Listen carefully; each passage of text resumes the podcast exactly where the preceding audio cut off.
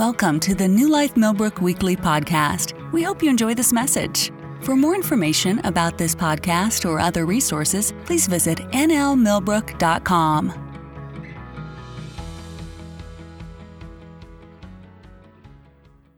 Been like five weeks, uh, but I'm glad to be back and doing what God's called me to do. Before we start, I just want to say thank you to my son Peter He's done a great job. I've been listening to him every week, and uh, he's been preaching a good word. And if you didn't get to see it or hear it, uh, you can always go back to it, get it on the podcast, listen to it as you're riding to work in the morning or, or doing the dishes or doing anything. And, and if you don't have any yard work or anything needs to be done at your house, you can come to mine. I'll find you some. You can listen to it out there. But uh, anyway, thank you so much for, for bringing the word of the Lord to us and for all the helpers too. We had many helpers that came down over the last several weeks, and especially when I was out of pocket and couldn't be out there to do it, and uh, came and they cut grass and uh, raked gravel, did all different kind of things, whatever needed to be done around to help get things ready because school starts in two days. And uh, we could take your prayers for that. Amen. well, let me ask you a question this morning. How many of you is thankful that Jesus Christ is the same yesterday, today, and forever. Say that with me. Jesus is the same yesterday, today, and forever. Our God doesn't change. And you know, if you listen to much politics or TV commentaries or the public or anybody else, they would give the impression that we need a new God that we need a new Bible because our Bible's not up to date with what's going on in this world. Huh? Oh, don't get me started. I've done jumped in ahead of myself here. But that's what's in my heart. Because you hear what people are saying, you see what people are doing, even in the church house, and you begin to wonder is our Bible not the same? Is it not God's Word? Thank you, sir. Is it not the same yesterday, today, and forever?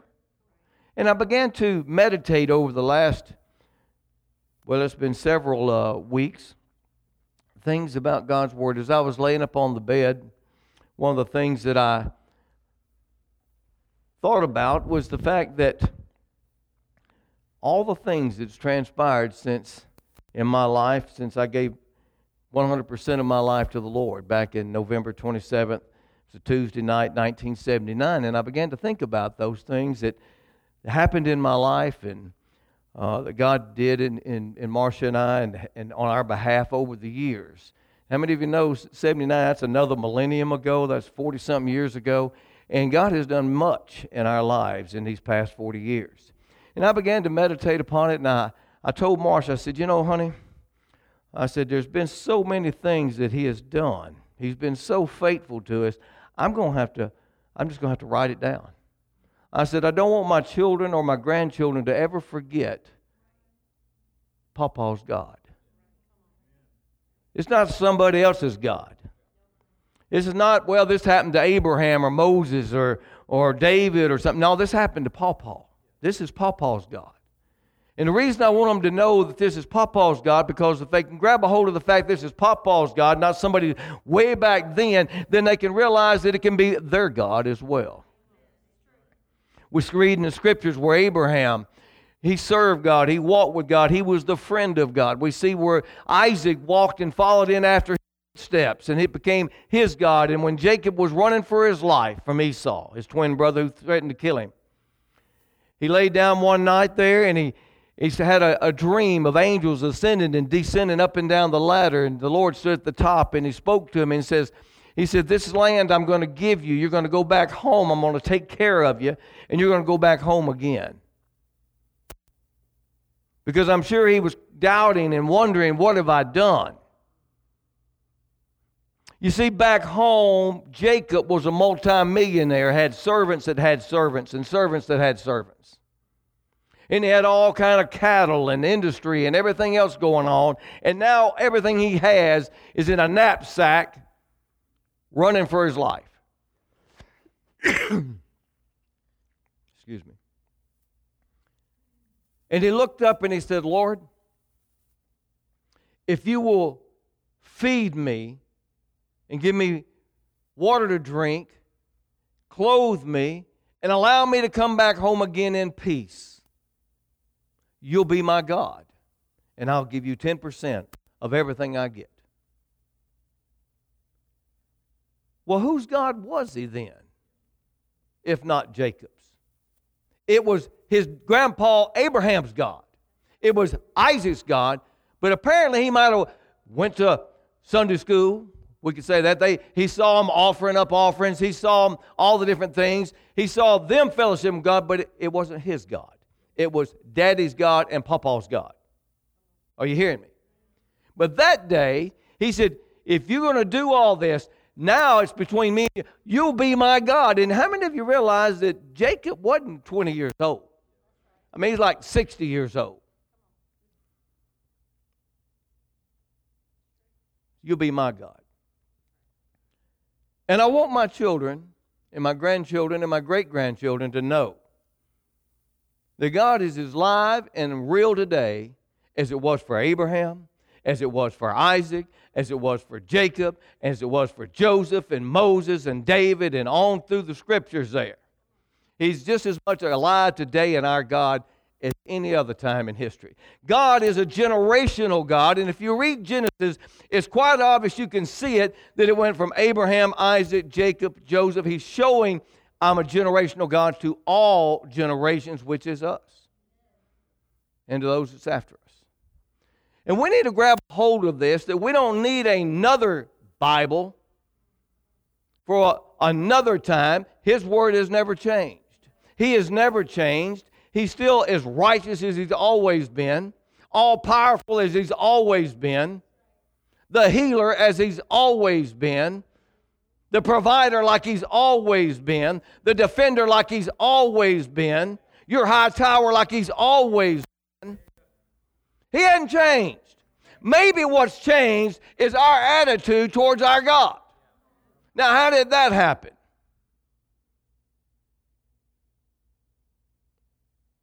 You know, my Bible says, Jesus told us, He said, My sheep know my voice, and they'll follow after not a stranger, right?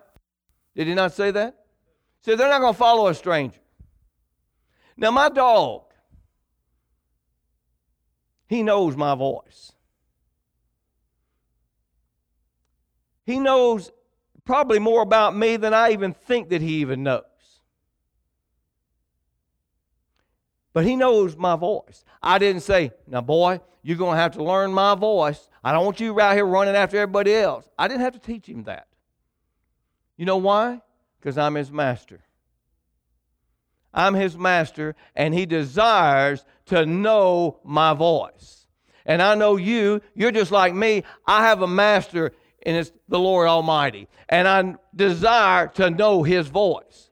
But you know what? My dog didn't just lay around somewhere all those years and just want buy this dog bucket, you know, where he gets fed and, and all and, and don't care nothing about me. And he, he's not going to learn my voice that way. He learns my voice by being in my presence by coming to me. Matter of fact, not only does he know my voice, he knows Peter's voice, Marcia's voice, he knows the grandkids' voice, and he knows a lot of your voices.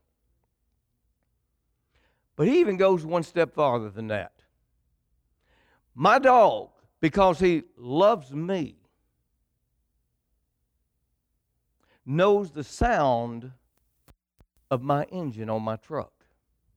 And when I'm a block away in the house. He hears the hum of that engine and he gets up and he goes over by the door and starts walking around. Marcia looks over and says, Is Papa home?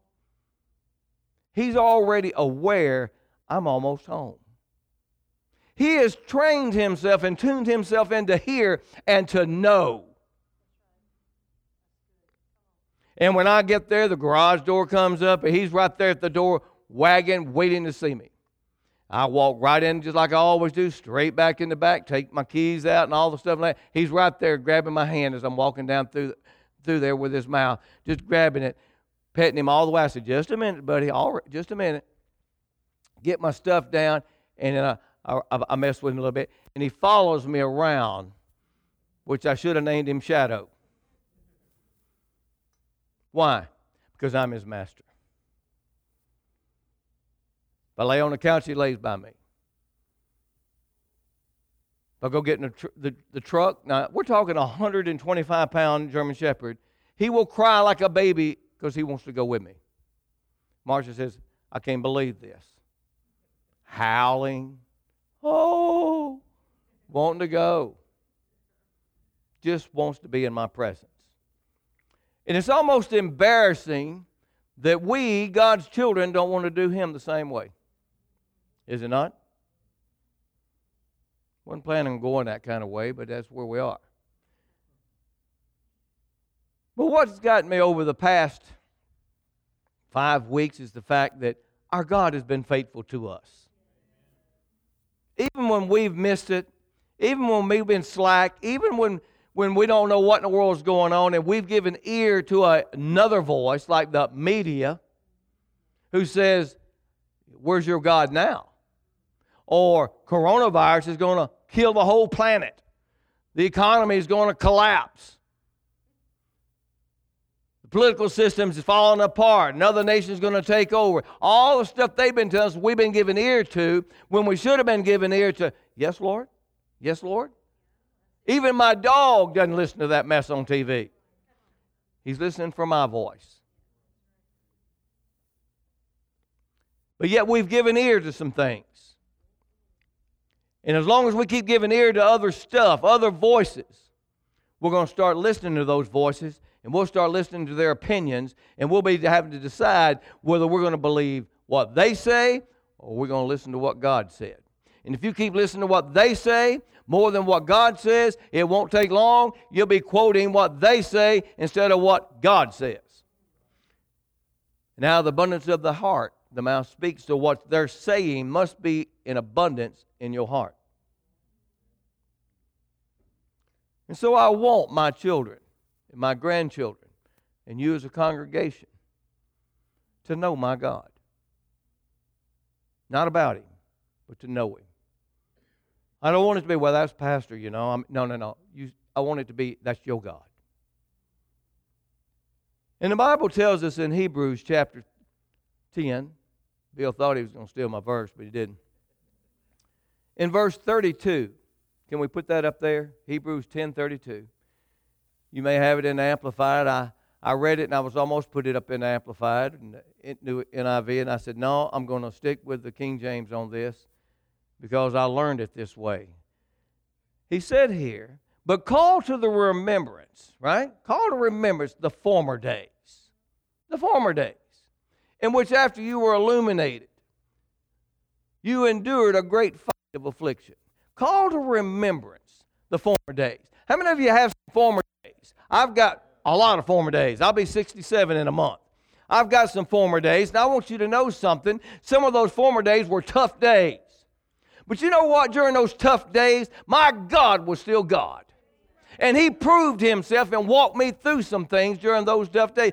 That's why I said, call to remembrance the former days when after you were illuminated by the Word of God, enlightened by God's Word, you endured a great fight of affliction. Yeah. Jesus said that Satan comes immediately to steal the word that was sown in your heart. He don't waste any time. Here it is, you get illuminated with the word of God, you start standing on God's word, and what? You suffer a great fight of affliction right away. What was he there for? To take your money, take your health? No, to take the word out of your heart. Take the word from you so you won't be able to get to your children. You won't have a testimony for your children or your grandchildren. Papa, well, God never healed Papa. God never helped him. No. And see, to me, I want this to be a life long in my children and my children's children. I want them to know that God is real. So, in order for it to be real, real, real, it needs to be real, real in my life so that it can be a testimony for their life. Don't shout me down. So, as I'm laying up, and I told Marcia, I'm going to write these things down.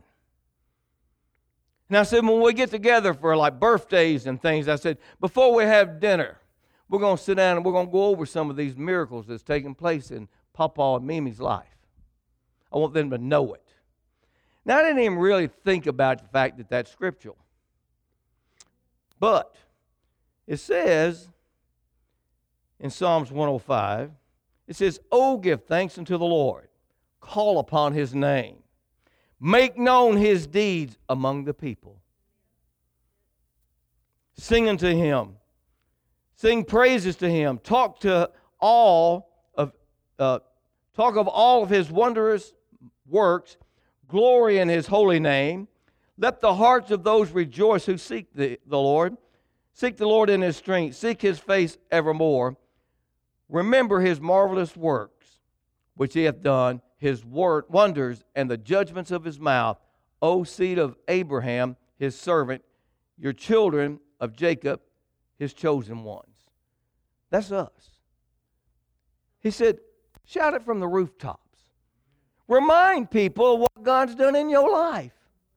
How come what we're hearing mostly is what the devil's doing in our life? How, what Corona is doing in your life? What the government's doing in your life? How they're taking your freedoms? Why is it that that's what we're hearing? When what we ought to be hearing is what is God doing in your life?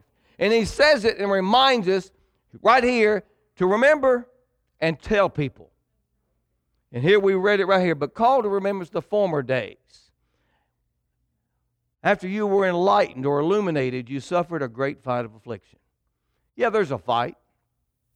But I would rather know that Jesus is my healer if I'm going to have a fight for my health than to hear somebody say, Well, you know, I just don't know about that stuff. I think miracles are done away with.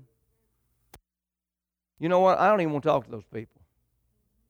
I don't want to be around those people. I want to be around my Father who says that He is my healer. Then he goes on and he says that we suffered this great fight of affliction, partly, so whilst we were made a gazing stock, both by reproaches and afflictions, partly while we, we were, became companions of them that were so used. How many of you know that who you associate with, some of those people, you love them, you know they're believers, you know things, and, and, and guess what? People will laugh at you or mock you because of it. Oh, well, they're, they're one of those types. Let me tell you something. Your pastor is baptized in the Holy Ghost, just in case you didn't know. I pray in tongues, I sing in tongues, probably more than you ever could imagine. I believe in the power of the Holy Ghost dwelling in me. It's not a little a signal I can put on my lapel, it's not a, a t shirt that I can wear. It's who I am. He lives in me. He's not just a little light that shines out of me. He's God Almighty. He is light. And He dwells in me. He dwells in you. The only reason he'll be a little light is because you won't let him out.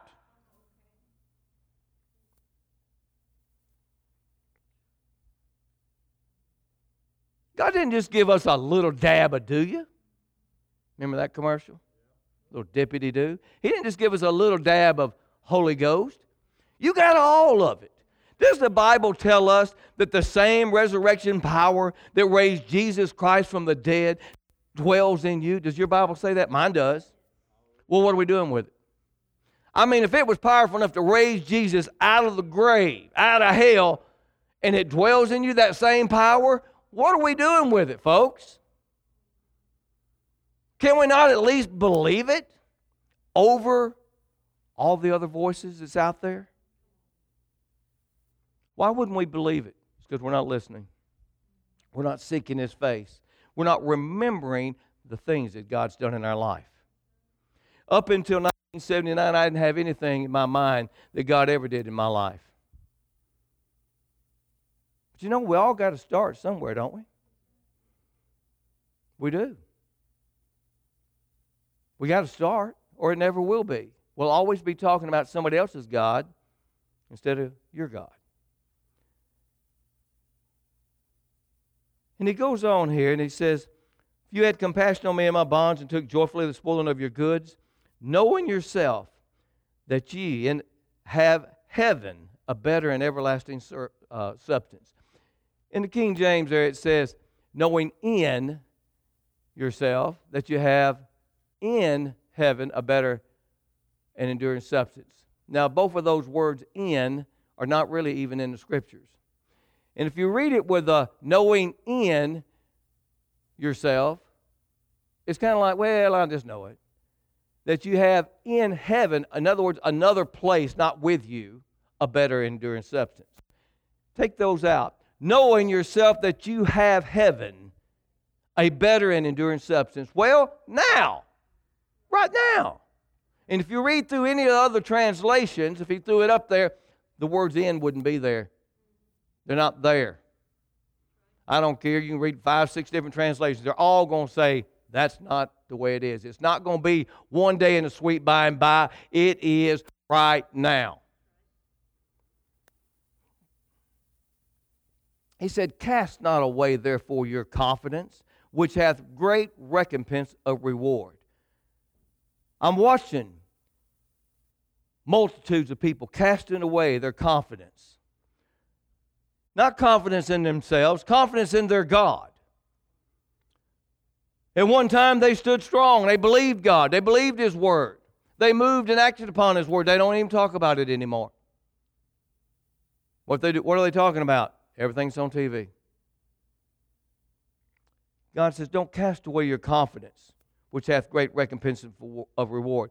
For you have need of patience, that after you have done the will of God, how many realize that He said, hath done the will of God, not heard the will of God, not thought the will of God, not moved around with the will of God, but actually did the word of God? He said, You'll receive the promise. For yet a little while he will, shall come, who shall come and will not tarry. Now the just shall live by faith. Has anybody here accepted Jesus besides me? Whole place. You are the just. Say, I am the just. And it says there, you shall live by faith or in faith. You should live by faith. What do we have faith in? Is it God? Huh? We have faith in God, so we should live our life by God. And the Bible teaches us that the Word of God is God, so we should live our life based upon the Word of God. Amen? Anything wrong with the Word of God? We've already established the fact that we don't need a different Word of God. He's still the same yesterday, today, and forever. What we need to do is know what does this Word say. The problem is, it's not that you're not just. It's not that the Word has changed. The problem is, is we don't know how to live according to God's Word. Because we're giving ear to too much other stuff. God's not outdated.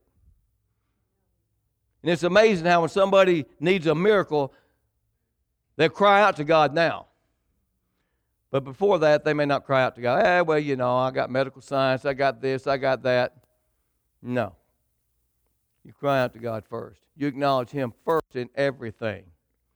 And he goes on here and he says, Now the just shall live by faith, but if any man draw back, my soul shall have no pleasure in him. But you're not of them that draw back into perdition or loss, but of them that believe to the saving of the soul. That's you, the believer. To the saving of the soul. We live what? By faith. Says the just shall live by faith. And then he goes on into, well, what is faith? He said, now faith is the substance of things hoped for. I like that. There not seen. For by it the elders obtained a good report through faith. We understand that the worlds were framed by the word of God, so that the things which were uh, seen are, were not made by things which do appear. So he lets us know right off the bat that faith, faith, what do we have faith in? Faith in our God. I like to say it this way. Now, my trust is in the Lord, His character, His word, and all of His promises found in His word. That's where my faith's at. It's not in what somebody else is saying, even good people. It's not in, it's not in them. There's a lot of good meaning people out there. I want to know what does God say? I'm not mad at those people. I'm not upset with those people. Those people are just where they are. Some of them are as lost as can be, some of them are saved, but nevertheless, what I'm interested in is what did God say? That's where I'm going to put my faith.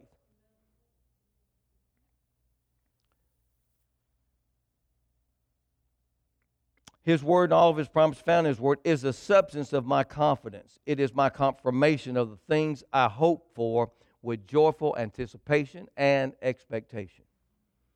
For my trust is not founded upon my ability, but rather in his faithfulness. God's word is the evidence, it is the proof that the things in which the, his word has proclaimed and promised to those who believe and act upon, although not seen in the natural, will manifest itself in the natural. It's not that it, when, it, it's going to happen. It's, the, the, the thing is, is it's going to happen, but I may not know when. But it's going to happen. Why? Because I'm not going to let go of it. Why? God doesn't want me to let go of it. He wants me to hang on. He wants to uh, see to it that His Word will manifest here in this planet so that my children and my children's children will know God. It's not a fictional story about Tom Sawyer and Huck Finn to them. It is the God of Abraham, Isaac, Jacob, Joseph, and Papa. Closer it gets to home, the more it means to them. They know your faults. They know your shortcomings, but they also know that you seek after God, that you stand and you believe God. They may not lip poked out saying, Well, I wanted to go down here and you won't let me go, da, da, da, and all that. It don't matter. They have to stand back and say, You know what? But my daddy, he knows God. He knows God.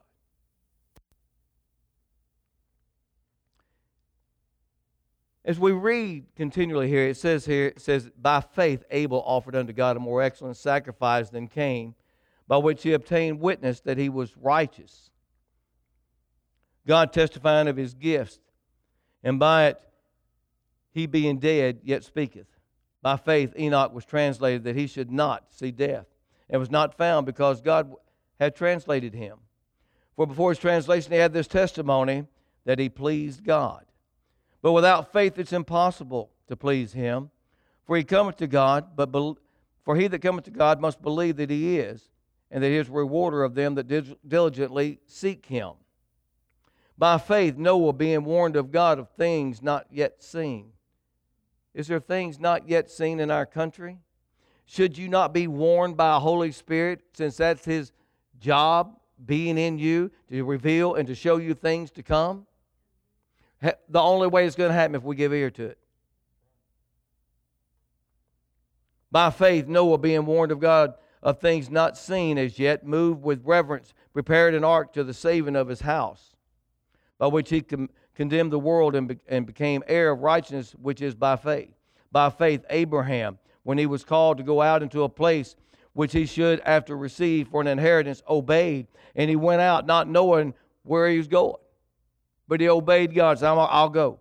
By faith, he sojourned in the land of promises in a, as in a strange country, dwelling in tabernacles with Isaac and Jacob, the heirs with him of the same promise. For he looked for a city which hath foundations, whose builder and maker is God.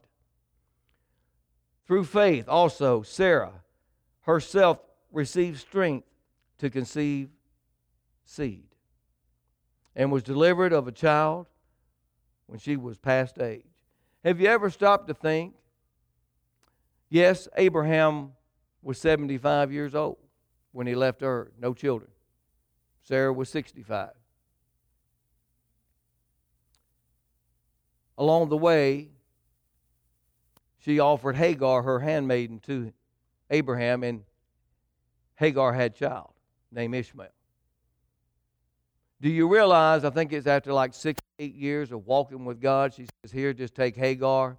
She knew when Hagar became pregnant that it never was Abraham that could not have a child, it was her. She knew it was not the deadness of Abraham, but the deadness of her, her womb. She had to overcome that and say, you know what? I'm going to. See, Abraham could believe for that son all day long, but Sarah had stepped up to the plate too. That's why she's recorded here. And it says here, uh, Sarah received strength to conceive seed and was delivered of child when she was past age because she judged him faithful who had promised. Therefore sprang there even one of, of him, and as good as so uh, many as the stars in the sky, and as the sand which is by the seashore in, innumerable. These all died in faith. In faith. They died believers. They died walking according to the word. They died seeking after God, not having received the promises, but it seeing them far off. There's things that they knew about our God that we have yet to even enter into. Some of the things we have, they, they, they saw, I, I think, and understood that the, the baptism of the Holy Ghost. They saw it far off, but they weren't able to get it. And were persuaded of them and embraced them and confessed them that they were just strangers and pilgrims on this earth. For they that say such things declare plainly that they seek a country. And truly, if they'd been mindful of the country from which they came out, they might have an opportunity to have returned. Did you hear that? If they'd been mindful of where they came from, they'd have had opportunity to go back. Every single day, all day long, you're being reminded of where you came from to give you an opportunity to leave where you are in God's presence and go there. And so you have to remind yourself, no, this is who I am, where I am. I'm not looking to go somewhere else. I'm looking to get closer to my God.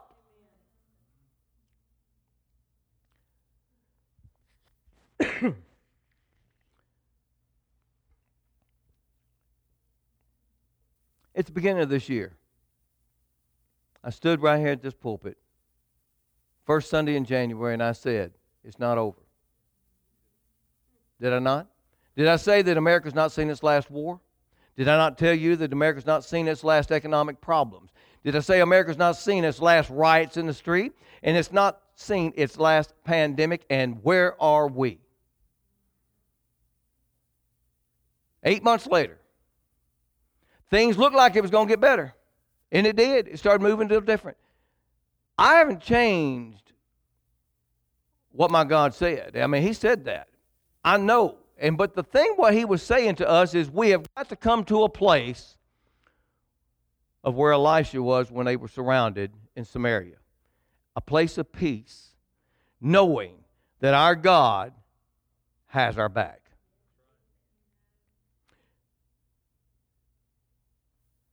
How is it that Isaac could just, I mean, uh, Elisha could just sit there in the midst of all the stuff that was going on when they were down there eating mule head soup and people killing their own babies and eating their own children and, and doing how could he how could he just be at rest?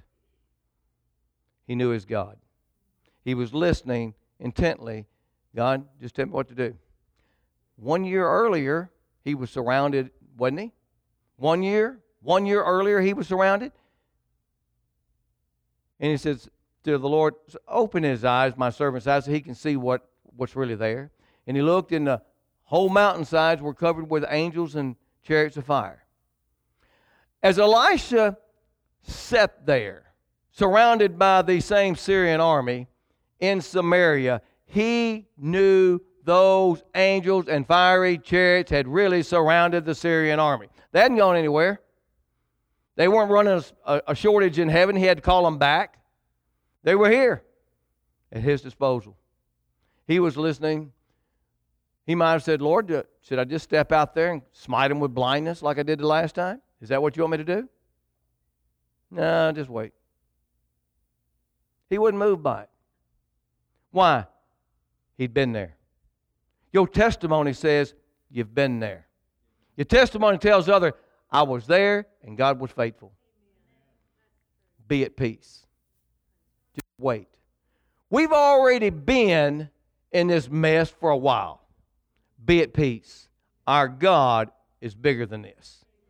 In 2007, I told you when the economy collapsed that we were going to go through a rough time as a country. If I'm going to have to go through the wilderness, through a desert, I'm coming out better on the other end. And you rallied, you stood up, said, I'm going to do the same thing. And I can point out people here who bought houses, got better jobs, got raises and promotions during the whole time. We didn't hurt, we got better. Why would we want to settle for coronavirus, depression, riots, chaos when we can walk in our God? What's the difference? What's the difference? It's what you give an ear to. Where's your faith? Where's your faith? That's what this is about. Where's your faith? Is it in God or is it in what the media is saying? If you're having a little trouble, call to remembrance the former days when God was doing things in your life. Yeah. Call to those days and remember how God bailed you out time and time and time again. Yeah. By faith, Abraham, when he was tried, offered up Isaac. And he that received the promises offered up to his only begotten Son, of whom it was said, That in Isaac shall thy seed be called accounting that God was able to raise him up even from the dead, from whence he also received him in a figure. In other words, he even saw when God said, I want you to offer Isaac, he saw in a figure in his imagination Isaac being offered up unto the Lord. He saw him carrying that wood up that mountainside, laying it on that altar, taking Isaac, binding Isaac, had him bound, lay him up on the altar, told him all what was going to happen, cut his throat, drained his blood, set him on fire, burned him to a crisp, ashes fell down, and the Lord says, Okay, it's done. Whew. All the ashes came back up, and he's back in his body. Why? Because he is the promised seed, not somebody else. Hello. Yeah, we have trouble believing that God can get us through a virus. By faith, Isaac blessed Jacob, Esau, concerning things to come. By faith, Jacob, when he was dying, blessed both his sons of Joseph and worship, leaning on the top of his staff. By faith, Joseph, when he died, made mention of the departing of the children of Israel and gave commandment concerning his bones. By faith, Moses, when he was born, was hid three months of his because they saw that he was of a proper child, and they were not afraid of the king's commandment. By faith, Moses, when he was come of years, refused to be called the son of Pharaoh's daughter, choosing rather to suffer affliction with the people of God than to enjoy the pleasures of sin for a season, esteeming the reproach of Christ greater riches than the treasures of Egypt, for he had respect unto the recompense of reward. By faith he forsook Egypt, not fearing the wrath of the king, for he endured as seeing him who is invisible. He looked to God. He didn't look to Pharaoh. Through faith, he kept the Passover and the sprinkling of the blood, lest he that destroyeth the firstborn should touch him. By faith, they passed through the Red Sea as by dry land, which the Egyptians, uh, Assyrian, uh, saying uh, to do, were drowned. By faith, the walls of Jericho fell down after they were compassed about seven days. By faith, the harlot Rahab perished not with them that believed not when she had received the spies with peace. And what shall I say more? For the time would fail me to tell of Gideon and Barak and Samson, and David, uh, Samuel, and of the prophets, who through faith subdued kingdoms, wrought righteousness, obtained promises, stopped the mouth of lions, quenched the violence of fire, escaped the edge of the sword, out of weakness were made strong, waxed violent in fight, turned to fight to flight the armies of the aliens. That's the stories that your children and your grandchildren ought to talk about their papas and mimis. My grandpa did this. My mama did this. That's what they ought to be able to hear. Not that we went and run and hid. Women received their dead raised to life again. All of these things, all of these people did it, standing believing God's word. Are you hearing me? Well, you need to hear what I'm about to read to you now. And others tortured, not accepting deliverance, that they might obtain a better resurrection. And others had trials of cruel mockings and scourging, yea, moreover, of bonds of a, an imprisonment. And they were stoned, and they were sawed in half, were tempted, and were slain with the sword. They wandered about in sheepskin and goatskins, being destitute, afflicted, tormented, of whom the world was not even worthy they wandered in deserts and in mountains and in dens and in caves of the earth, and all and these all having obtained a good report through faith. If I'm going to be cut in half, let me be cut in half in faith. If I'm going to die of coronavirus, let me die believing if I'm going to have to wander in some wilderness out there and do whatever, let it be in faith. So and so died, let them die in faith. If you're going, you, there's pointed to all of us a day, is there not? So whatever happens, at least do it in faith. Stand and believe in what God's word said. That's what I want my grandchildren to say. My papa, he believed. He walked with God. He talked with God. He knew God. And I can too. That's what I want them to grab a hold of. And these all having obtained a good report through faith, receive not the promise. God having provided something better for the thing for the us, that we without us should not be made perfect. Wherefore, seeing we are so encompassed about by such great a cloud of witness, let us lay aside every weight and the sin which so easily besets us, and let us run with patience the race that is set before us, looking unto Jesus, the author and finisher of our faith, where the joy is set before him, endured the cross, despising the shame, and sat down at the right hand of the throne of God. For consider him that endured such contradiction of sinners against himself, lest you be weary and faint in your minds we have a choice. Either we can get weary and faint in our minds, or we can call to remembrance the things that God has done in our life and what Jesus has done for us. Are you hearing me? Now, if you want to know a title, I can give you one. Why should I believe you? November 27th, 1979. Lord came in that room where I was at. We won't go over all of that, but from that day forward, I said, Lord, I believe you. You're going to be my God. I didn't know anything about the tither. I'd said, or told him I'd gave him 10%. But I knew this. He'll be my God forever. And I laid my head in that bed that night and stuck it in the pillow, crying, just falling apart all night long. The next morning, I woke up and I turned. I told Ed, I said, I'm staying in Montgomery tonight. He said, Okay. He said, I'm going to find me a place to live up there. I'm not going to drive back and forth to Greenville every day. He said, Well, I know some people down there. We can just stay down there. And we'll go get uh, look for a, a, house or something. I said, Okay. So I got up. I messed up still, my, a lot of stuff in my life. But I knew that night, because Marcia and I had separated back then, they were living in Michigan.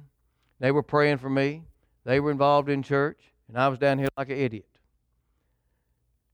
And I laid that bed that night. And I said, I'm going to do this. God had revealed to me, you can have your family back. You can have all this back. He showed me quite a bit that night. And so I said, tomorrow I'm going to stay and I'm going to get, get, get right. Things are going to get in order. So I told Ed, I said, Ed, staying in there. He said, I, we'll go to these people's house. I said, okay. Got there. After working all day, it was like 6 o'clock. What time we got off and got away and got to Montgomery. I go in there, take a shower. I got a newspaper. Now, we're talking no, end of November, last week, November, like the 28th. It's dark outside at that time. And I'm sitting there looking through there. Never didn't know my way around Montgomery. Had no idea where to go, which way was north, south, east, or west. I had nothing. And I'm reading down through there to find a place to rent. And I'm looking and I realize that it's eight o'clock at night on a Wednesday night. Uh, where where am I going to find a place to go knock on a door and get a place to rent? I just folded up the newspaper. Hopeless. Trapped. God, how am I going? What am I going to do? I just told him, said, I, am I'm going to. I went in there and got to bed, crying myself into the pillow. 25 years old. I said, Lord, what am I doing? This I have no I, I I've got no way to find a place. I've got no time to find a place. I don't know what to do. Time I get off, it's too late. Nobody's going to let me in. I don't know my way around. I gave God 90 reasons why I can't do it. And I said, But Lord, I know that you can make a way. I woke up 4 o'clock in the morning to a major storm in Montgomery. Lightning popping, thunder, it was bad. And I thought, oh, I got to get up. I got to go out there and get in this stuff, get soaking wet, show up for two hours, and then they're going to send us home. They're going to send me home. i have all day to find a place. I jumped up. I was excited, pumped up, went, got wet, changed my clothes, went to the realtor's office here in Millbrook, got there, and there was three other couples there looking for houses to rent as well. The lady says, I've got four houses to rent. And we made a caravan. All four of us followed around, saw all four houses. All four couples got all four houses, the ones they wanted. The Marcia wasn't with me, but I, it was the one I wanted. Everybody got what they wanted that day. So by 10 o'clock, I had a place. And I thought, go for it. I went to the water company, gave them a deposit. They came and turned the water on that day. Is that a miracle? I went to the power company and went in there, gave them a deposit. They came out and turned the power on that day. You say, Well, I don't believe it. Why should I listen to you? Why should I believe you? It already happened. Already happened. Why should I listen to you? So then that same week, I go up to Anniston. By the end of the week, I go up there, I load up my stuff, I, am packing it all up and everything. And I showed up with two Piggly Wiggly sacks full of dirty clothes. That, that was my suitcases. And uh, when I left, I had three. But one of them was filled with cassette tapes. That was pre some of the stuff y'all don't know. You know, you know, I, cassette tapes were before CDs, which were before jump drives, which were before Wi-Fi. Okay. So here it is. I've got this cassette player in there with a sack, a Piggly Wiggly sack full of cassette tapes that, of the Word of God that was being sent to us for years that we never listened to. So we had the Word of God in our house for years and never listened to it, not once. I got it playing now. I'm listening to it round the clock. That next week, I'm going up the Anniston to get my stuff. I'm riding down the road. I've been listening to the word all week long. And I'm like, okay. I came, I was on 14 back over here on, right on the other side of the interstate. And Brother Copeland started losing his voice. He started,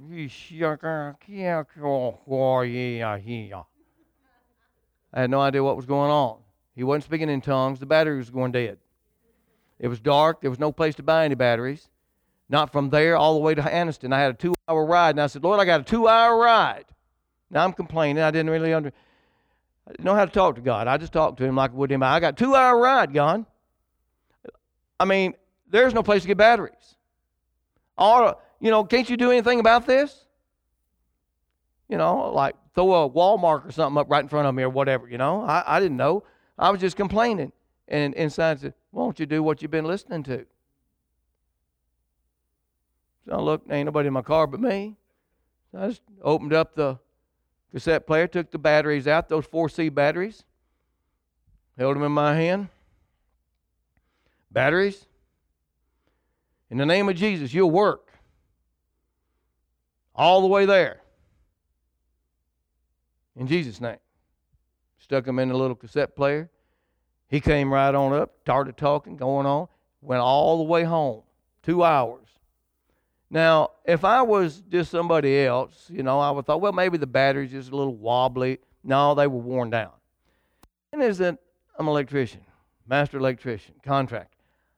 I know something about electrical. Batteries don't do that. They did then.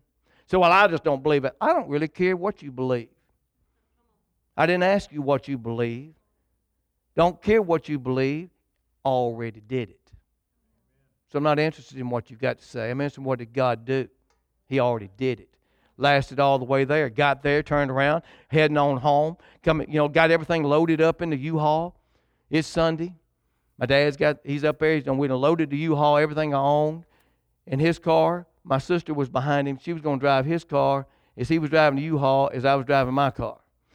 And I get in there and I'm driving. It was Sunday, and I'm like, this is good. Getting in there, we can get down there and get this unloaded and da da da. And I'm like, I don't even know where I live. I was pretty messed up, okay? I'm like, Millbrook's not big as it is now. You should have seen it back in 79. There wasn't nothing. But I didn't know where I lived. I had no idea. I figured, you know, if I get there in the daytime, I might can find it. It wasn't big, so I just drive around a while, you'll surely find it. That was my attitude. But uh, I was going to get there, it was going to be right at dark. And I'm like, I don't even know where I live. I'll find it. Then I realized I don't have my key. I don't know where the key is to my house. Don't even know where my key is. First thing I'm gonna have to do is break the window out of the house in December, at the end of the no, you know, right there at December 1st, break the window out of my house in the wintertime before I can even unload the furniture. I'm like, now I'm listening to the word all this time down here, and I'd gotten from Anniston to Sylacauga a good, you know, 30 minutes, and this all hit me, and I just turned him off. I said, God, what do I do? I, I, I, I'm in a fix. I don't have a key. Don't have, don't even know where the house is. And the Lord said, Well, what, did, what does my word say? I'm to make my request known unto you. So I did. I said, Lord, I'd like to, when I get to Wetumpka, to be able to pick up the phone on a Sunday afternoon where businesses are never open back then on Sundays and call that realtor's office and that woman to be there, somebody there that will have a key that can tell me where I live and get me a key to this house. That's, that's my request. Now, step two, what am I supposed to do? Uh, I asked the Father, I did that. I, I told him what I wanted. Step two, oh, in Jesus' name. That's right. Use the name of, in Jesus' name. Third thing. What else was there? No. Oh, yeah, I'm to praise Him. And I lost it. Praise Him. Well, I don't know how to praise God. I ain't never seen nobody praise God. I have no idea what that meant. I'm tears running out my face. Well, I can't even get God to answer my prayers. I don't even know how to. I don't know how to praise Him. What do you do? And I'm freaking out. How do you praise God? Never seen nobody do it. And I remember hearing Brother Copeland on there saying, every so often he said, Praise God. Hallelujah. Thank you, Jesus. And I thought, well, maybe that's how you do it.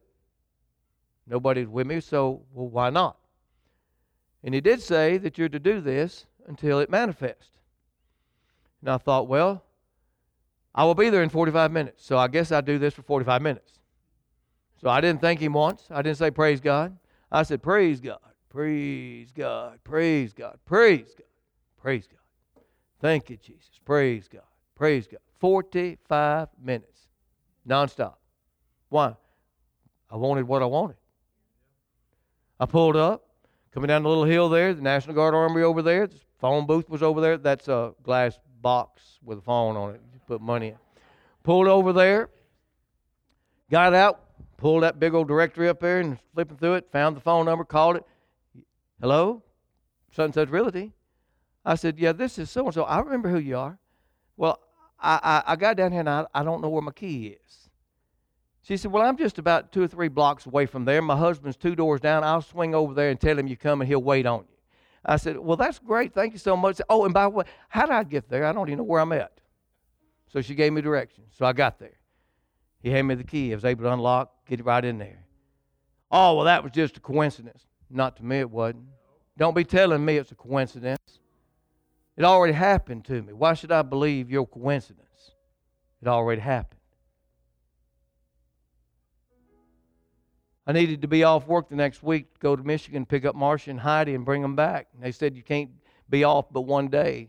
And it was supposed to rain Thursday and Friday, and I had an airline ticket for Friday, and so if it rained us out Thursday and Friday, I wouldn't have a job when I got back. Just the way it was. I said, Lord, you see the predicament I'm in. And he said, Well, pray. So I did. I said, Lord, I, I can't have it rain Thursday. I was at work that day, clouding up. It misted. It rained a little bit and it stopped. Misted some more. Rained a little bit and it stopped. Misted some more. Rained a whole lot and we got off work. They said, okay, go home, but it was over with. Got on, went home, changed my clothes, went to the airport at 11 o'clock at night, got on a plane, flew to Detroit, got out of the plane, met Marcia and Heidi.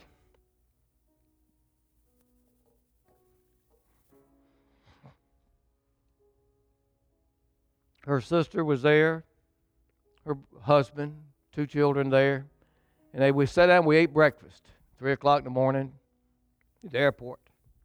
He said, Oh, by the way, he said, uh, church wanted you to have this. What? Gave me a money. I looked at it, I mean, hundreds of dollars back in the 70s, 79. These people never met me, never seen me, knew nothing about me. What they did know about me wasn't good. Oh, drug dealer and all that kind of stuff. But they believed in me. Believed in Marcia. Believed in Heidi. So I drove back that whole day, that night, left there right after we ate, left, drove back nonstop from Detroit to here. Fell into bed. Woke up the next morning, went to work, worked 12 hours, and came home. It rained them out Friday. I didn't miss any time. Oh, well, God don't do that. Well, He already did. Don't tell me He can't. Why should I believe you? Already did it.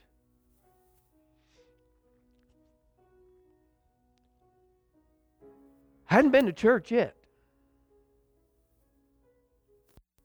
This just a few of the miracles took place in two weeks' time. It's been about it was in about. I went to church in. It was uh, in January of the of eighty.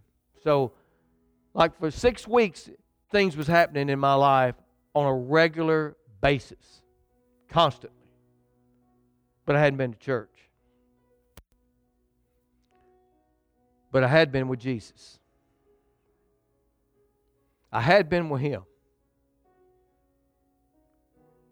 And I say all that not to say, well, you just don't have to come to church. I said all that to say this to you that it matters who you're spending time with. Matter of fact, there was a lot of people when I started going to church started telling me that I can't do what I already done. God don't do that. Well, yes, He does. He already did.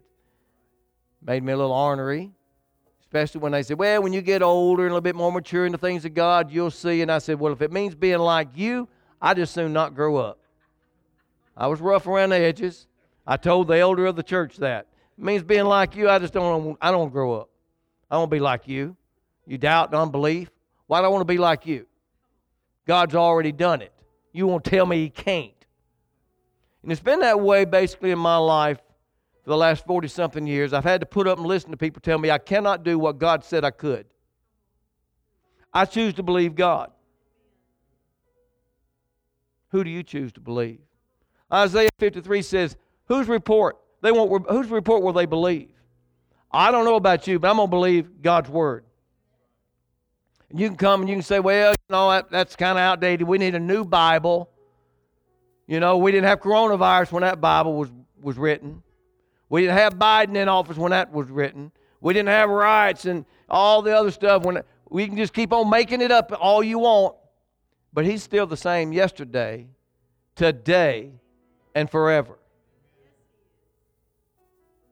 went to that little church in there, and I'm sitting there one Wednesday night, and I'm hearing what they were saying. Been going for about two months. Went to work the next morning, got flash burns in my eyes from welders.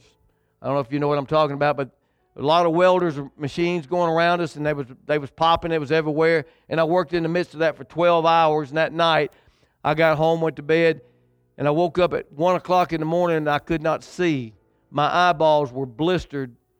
They had blisters on my eyeballs and they were just messed up. Just slits in my eyes there with, with water, couldn't see anything. And you know what I did? I did what the Bible said. Not having a clue, I just did it. It said there in James, preacher preached it, had to said that if any man be sick among you, let him call upon the elders of the church. They will pray the prayer of faith and they will be healed. Well, I believed it. Can you imagine that? I believed it. I hadn't been in church for just a few months. I really believed it. I called up the elder at 2 in the morning. I didn't. I had Marcia do it because I couldn't see the phone. And she explained to Jimmy why we were calling at 2 o'clock in the morning. He said, Well, oh, okay. I'm laying there on that bed, my eyes just about set the phone next to my ear, and he started praying. That's all I remember. Marcia reached over, picked the phone. Jimmy, he, he, he's asleep. He's already been healed. Thank you. About 30 seconds into it, hung up. I just figured he'd be excited. I mean, this is what God, God's people do, don't they?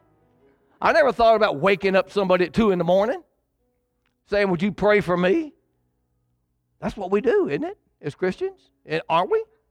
Would it bother you if I called you, asked you to pray?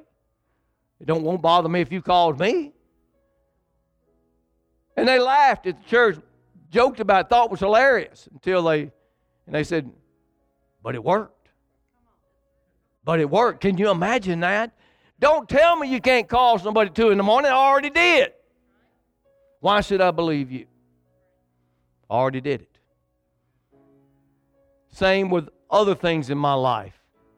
Dealing with monies and all kind of other stuff. All my life since I've been saved, I've chose to believe what I knew of God's word. Seek him diligently. Why?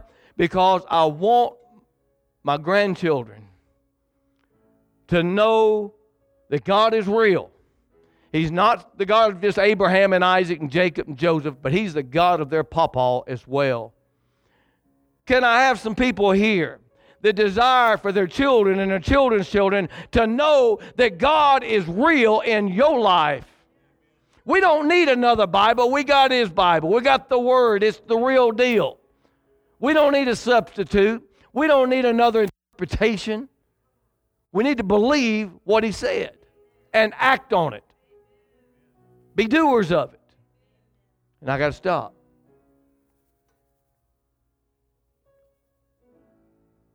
No matter what happens. No matter what happens. Delta variant gets you and this happens to me, that one or whatever new one they got coming now they don't know nothing about. I can't even pronounce it. I don't even know what it is. Someplace out of Japan. Already told you, he said we're going to have pandemics. It wasn't the only one. There, here we got another one now. Well, we're going to go through lockdowns? I don't know. Don't really care. I'm not going to be locked down. My God's not locked down. My God's not locked down. Is your God locked down? Then you're free. So, what I'm saying is this no matter what comes, be like these people of faith, this roll call of faith. If they cut you in half, let it be in faith. Let it be in faith. If you die of coronavirus, die believing. Why die doubting? Well, God, I knew you wasn't going to do it. Just say, oh, Lord, I'm on my way to see you. I know an old apostle of God that's going on to be with the Lord right now, but he was dying. His body was wore out, just real bad. He was kind of irritable at times. And his wife told him, says, Why don't you just go to bed, Nolan? He said, i tell you what I'm to do. I'm to just go in the kitchen. I'm to get me a bowl of cereal, and I'm to eat, and then I'm to go in there and lay down and just die. Can you imagine that? He went in there and got him some cereal, ate him a good dinner, a bowl of cereal, went in there and laid down. Next morning, he walks in the kitchen. She's at the table. He said, Well, it was a little harder than I thought. a little harder than he thought. But he was ready we ready? You know,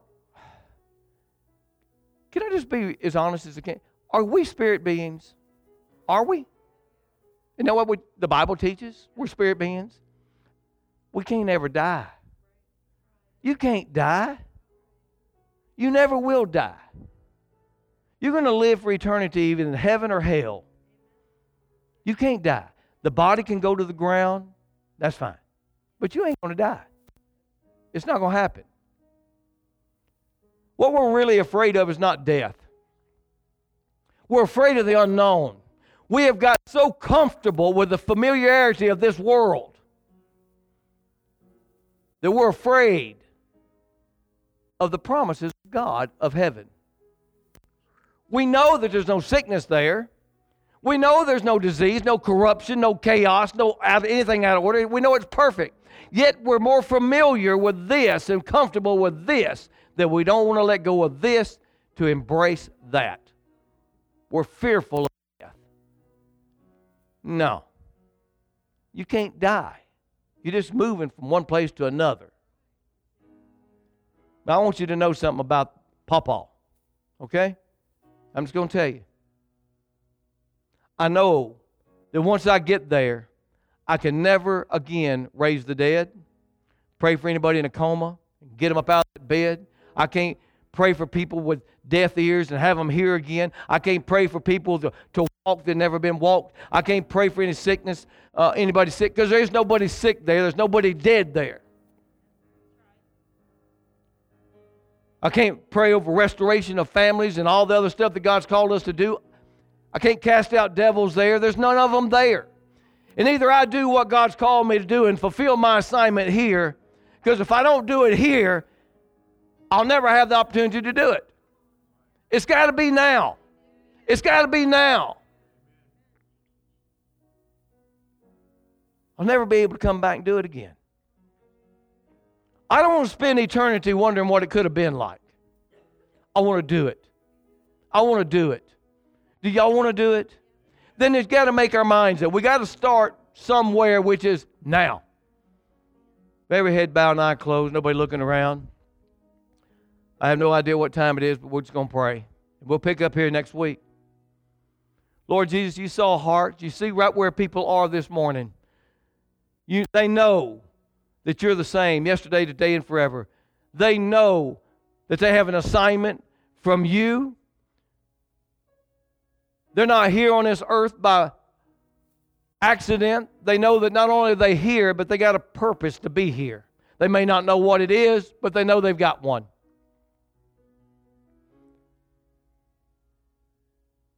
And they want to be fulfilled. And they want to fulfill your promise, your purposes for having them here.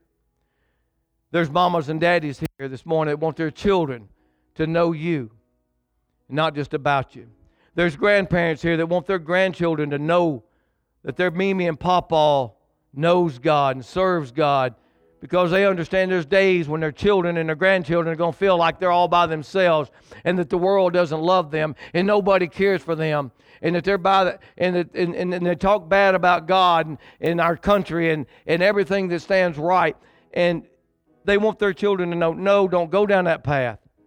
God is real God is real and they want their children to know and can recollect and call to remembrance the fact that their parents and their grandparents walked with God. They talked with God, and God talked back to them. God revealed Himself and proved Himself in, the, on, in their behalf. They prayed for each other. People got healed. And they'll remember it. And so, Lord, I just thank you right now that grandparents lay hold of their children and their children's children and say, Lord, I'm going to do all I can so that my children will know you. Know that you're real. You're not a, just some God in a book. You're a personal Savior. Personal. Personal. Lord, I thank you for strengthening these people here today. That they desire to seek you, to know your voice, to train themselves to hear your voice, like my dog trained itself to know mine. That we seek after your voice and not the voices of this world and all the things this world is standing for and what it's saying, but we seek after your voice so that we can live we as just people can live by your word, by you.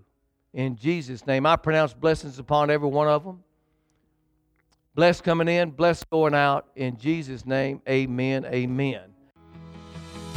Thank you for listening to our podcast. Have a great week.